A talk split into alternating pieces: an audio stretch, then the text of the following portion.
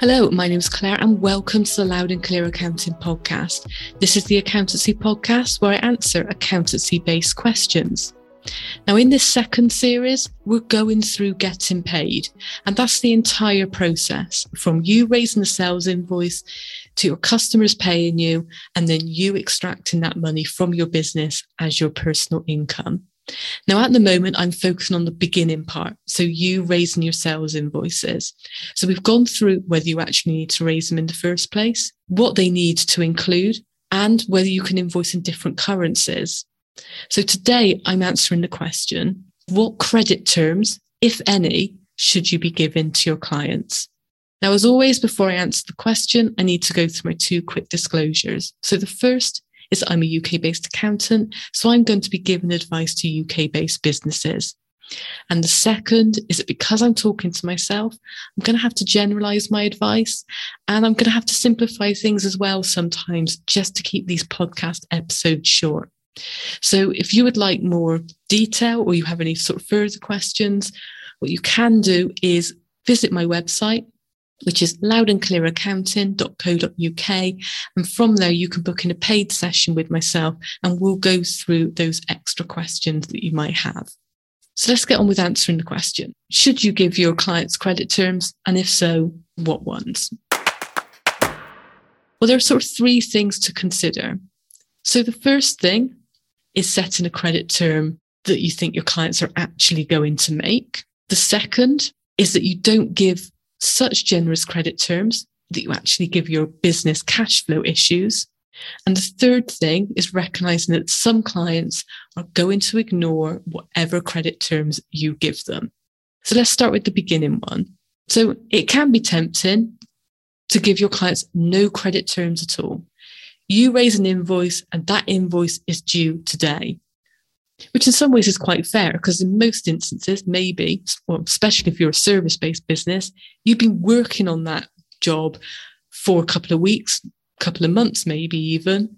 You've already agreed the price, the job's done, you've delivered the work, you want the payment.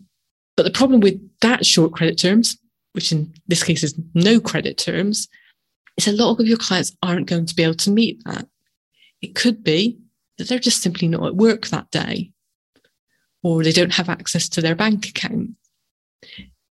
You run the risk then of having a lot of overdue invoicing, and then you're putting yourself under the pressure to start chasing invoices, and your clients may feel a little bit pestered into be paying quickly, especially if they're only going to be a day or two late anyway. Then the third is giving too long sort of credit terms. I mean, the default is 30 days. So if you don't put due dates on your invoices, your clients are entitled to assume 30 days. And that's what a lot of people will do. But it may be worth keeping in mind that some clients may pay earlier. Others will literally sit on your invoice and take advantage of your entire 30 days. And there will always be a percentage that pay late. So if you've spent a whole month working on a project, just be aware you've then got to wait another month at least to get the money for it. And can your business cope with that kind of cash flow? If it can, you may want to shorten your credit days. So you may want to say, I'm going to give 14 on the assumption that some of my clients may take 3 weeks, so 21 days to pay. Or maybe they might pay 30, but I want to get them all under that 30 days. So keep that in mind. So it's kind of, you want due dates that are realistic, so you're not continually chasing, but due dates that work for your business and yourself in terms of cash flow. Now, the third thing I mentioned was the clients who will just ignore your due dates anyway. And this is normally if you're working with larger organisations. So it could be, I'll say, massive ones like councils or universities, or sort of multinational businesses. If they've got an internal accounts department, it could be that their process is that they always pay invoices every Friday, or it could be always invoices at the end of every month.